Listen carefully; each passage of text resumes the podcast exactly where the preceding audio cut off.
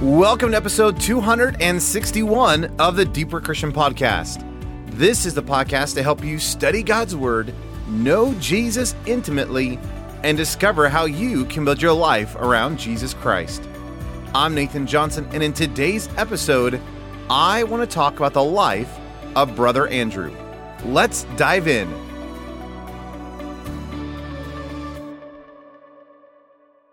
You've likely already heard, but last week we lost a dear saint of the Lord.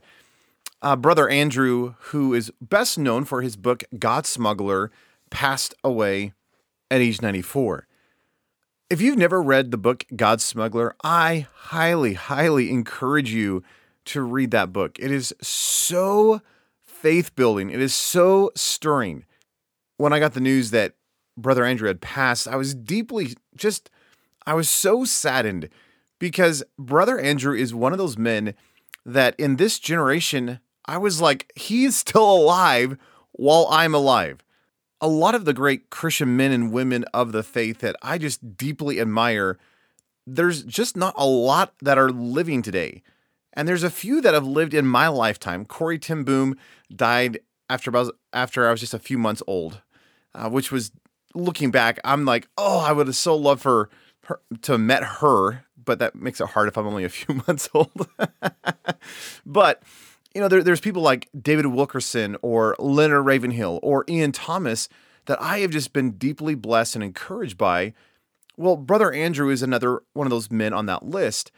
And so to think that I could have had the opportunity to meet him, and yet I've never had that joy and that privilege.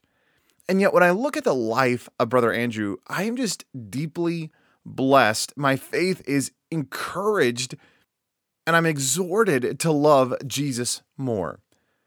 Again, if you haven't read the book, I encourage you to get a copy of the book. In fact, the audiobook is one of my favorite audiobook readers at Simon Vance. And so, if you just want to listen to the book, it is well worth your time. One of the things I just loved about Brother Andrew's life is just his audacity and his faith. One of the things you begin to realize as you read through God's smuggler is just the fact that he was a simple man who just put his trust in our Lord Jesus Christ. And what you begin to see is that as he began to walk in obedience to what God was asking him to do, God began to just do crazier and crazier things through his life to the point where right after World War II, he was smuggling Bibles into the Iron Curtain of the, the Soviet nations and you begin to hear these audacious stories of faith. And his book contains many of those stories that you read and you're like, I want God to do that in and through my life.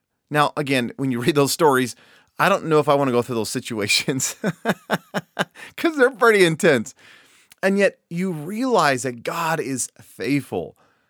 And as I've just been pondering over this last week since he died, of just his story and the impact that he's had on my life probably the, the best summary statement is I love the life of Brother Andrew because his life is a declaration of simple faith in Jesus Christ.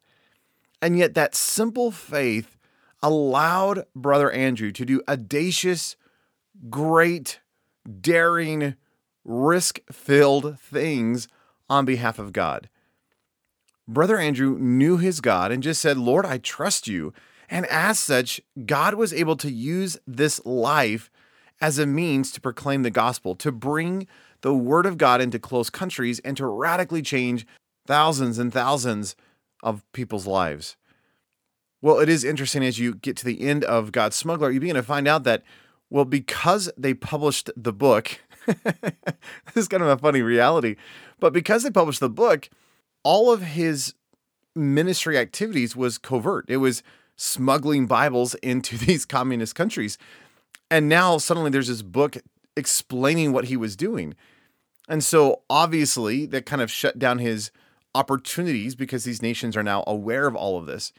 And so he turned his focus to the Middle East and began just to, over the last several decades, pour his life out and minister to those who desperately need Jesus in the Middle East. Which brings me to something else that I just love about Brother Andrew's life is the fact that he was willing to go to the hardest places. He was willing to go to the places where it was not legal for him to actually enter in and share about Jesus Christ. That he had to be covert. He had to be, as Jesus would say, wise as a serpent, and yet gentle as a dove. And he would go into these countries. And of course, I love the old classic smuggler prayer, where as he's bringing these Bibles across these border crossings, right? One of his prayers that he would often pray is, Lord, you caused blind eyes to see. Now could you make these seeing eyes be blind? And there are these stories where, you know, if he if they if he was caught with a Bible, he would have been likely imprisoned or thrown out. And yet he trusted his God on such a level that he just said he just said, God, my car is full of Bibles that I'm hiding. And so they can't find these. And there's incredible stories where even Bibles that are laying out on a on a seat, they just were not seen. You've got to read the book. All that to say though is I love the fact that he was willing to go to these places that are actually it's not easy. Doing ministry in the Middle East in these countries that do not like Christians, that that is hard. And yet brother Andrew was one of these men who looked at okay, what is the need of this world? And where can I go? Now, I don't know about you, but that is so convicting. Well, with all that being said, I want to give you a couple of quotes by Brother Andrew that just are deeply stirring in my own life. Uh, in the book, The Narrow Road, he says this I am a fool for Christ. Whose fool are you? That's so good. And in God's Smuggler, he said this The bigger the darkness, the easier it is to spot your little light. He also said in that book, that's the excitement in obedience, finding out later what God had in mind. And I love that idea that when we are walking in obedience, we don't actually need to know where we're going. And for someone like me, I, that drives me crazy. I, I want to know, okay, where am I heading and what am I doing and wh- what's the end goal and you know what's the five year plan and and yet one of the things you see about Brother Andrew is he just had faith. He says, All right, God, if you're calling me to go this direction, I'll go this direction. And as you begin to walk that way, he says that that's what it becomes exciting about obedience is because as you are walking in that faithful step by step by step obedience, you later learn, oh, that's what God was doing all this time. And, and let me give you one other quote. He said, Our prayers can go where we cannot. There are no borders, no prison walls, no doors that are close to us when we pray. What a great reminder to all of us. But over this last week, the thing that really stuck out to me is this idea. Brother Andrew was asked toward the end of his life just if there was any regrets about his life work. In other words, all right, Brother Andrew, as you're looking back at 94 years, and most of that has been on on the front lines of ministry and you know on these closed nations and pouring your life out. Is there any regrets that you have? It was is there any do-overs that you would do as you look back at your 94 years of life?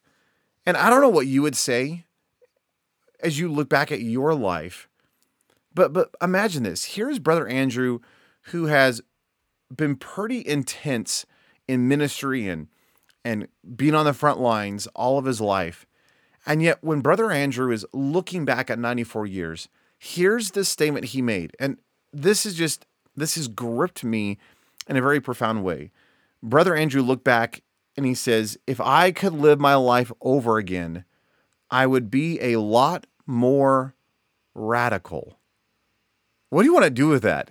I mean, I, I read that and I was like, Excuse me, uh, Brother Andrew, you are one of the guys that I point to as being a radical.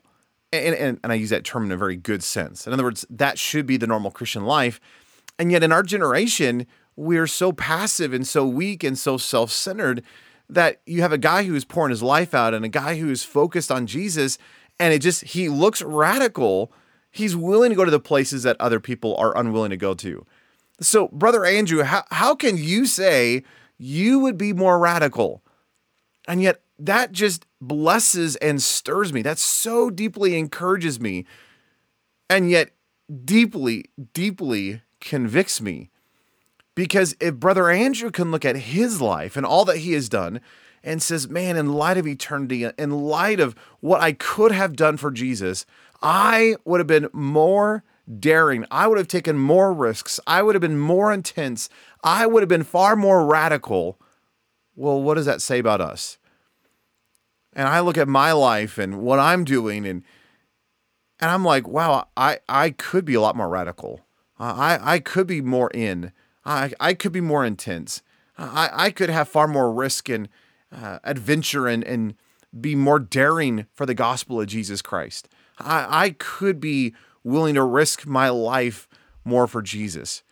See, I, I don't want to get to the end of my life and go, oh, I could have given so much more. Oh, I, I could have been far more. See, I what would it look like for you and I who forever, however long God has for us on this planet? So whether, you know, we have a, you know, a month, a year, a several years, a decade, however long our life is, or until Christ returns, what would it look like if we would live in such a way that we would live with no regrets? What, what if we would live in such a way that we were all in for the gospel of Jesus Christ? What if we would live in such a way that a life like Brother Andrew could encourage and exhort and yet challenge us to be all in on Jesus Christ? And if Brother Andrew, with all the stuff that he has done, is looking into that side of eternity, saying, All right, I'm about to be with my Savior. And yet he's looking back upon his life saying, Oh, man, what I could have done for Jesus Christ. Do you realize we still have an opportunity to be all in, to be radical for Jesus Christ? Again, I love that quote he said. He said, I am a fool for Christ. Whose fool are you? And this week I've been pondering afresh just that quote that is often attributed to D.L. Moody. But when D.L. Moody was in England, he heard a quote by Henry Varley. And Henry Varley said this He says, The world has yet to see what God can do with a man fully yielded to him. And when D.L. Moody heard that, he says, Well, by God's help, I aim to be that man. I, I aim to be that man that God can show to this world what it looks like for someone to be fully yielded to him. And yet, as great as D.L. Moody was, I am still convinced that the world has yet to see what God can do with a man or a woman fully yielded to Jesus Christ. So, the real question is would you be willing to be a man or a woman that would demonstrate to this entire world what it looks like to be radical, what it looks like to be fully yielded to Jesus Christ, what it would look like to be given under Jesus and that he could use you and spill and spend your life however he chooses in such a way that would bring glory to him, that would proclaim forth the reality of the gospel of Jesus, that would make him known on planet Earth once again. We need radical Christians in this world.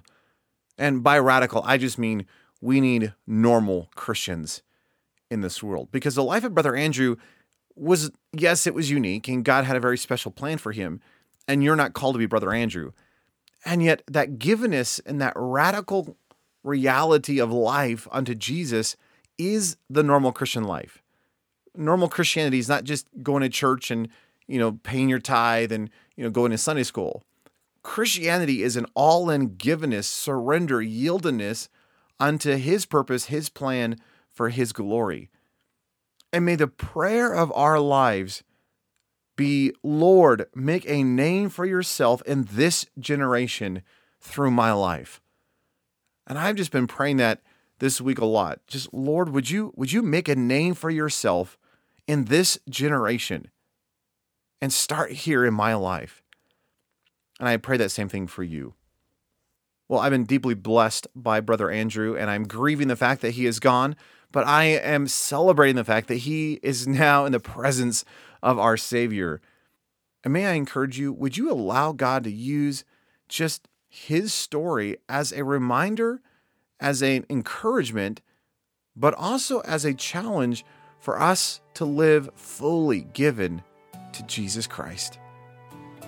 Well, thank you for listening to this episode of the Deeper Christian Podcast. For show notes of this episode, including those quotes that I listed, by Brother Andrew, as well as links to some of his books, please visit deeperchristian.com forward slash 261 for episode 261. And until next time, know I am cheering you on as you build your life around Jesus Christ.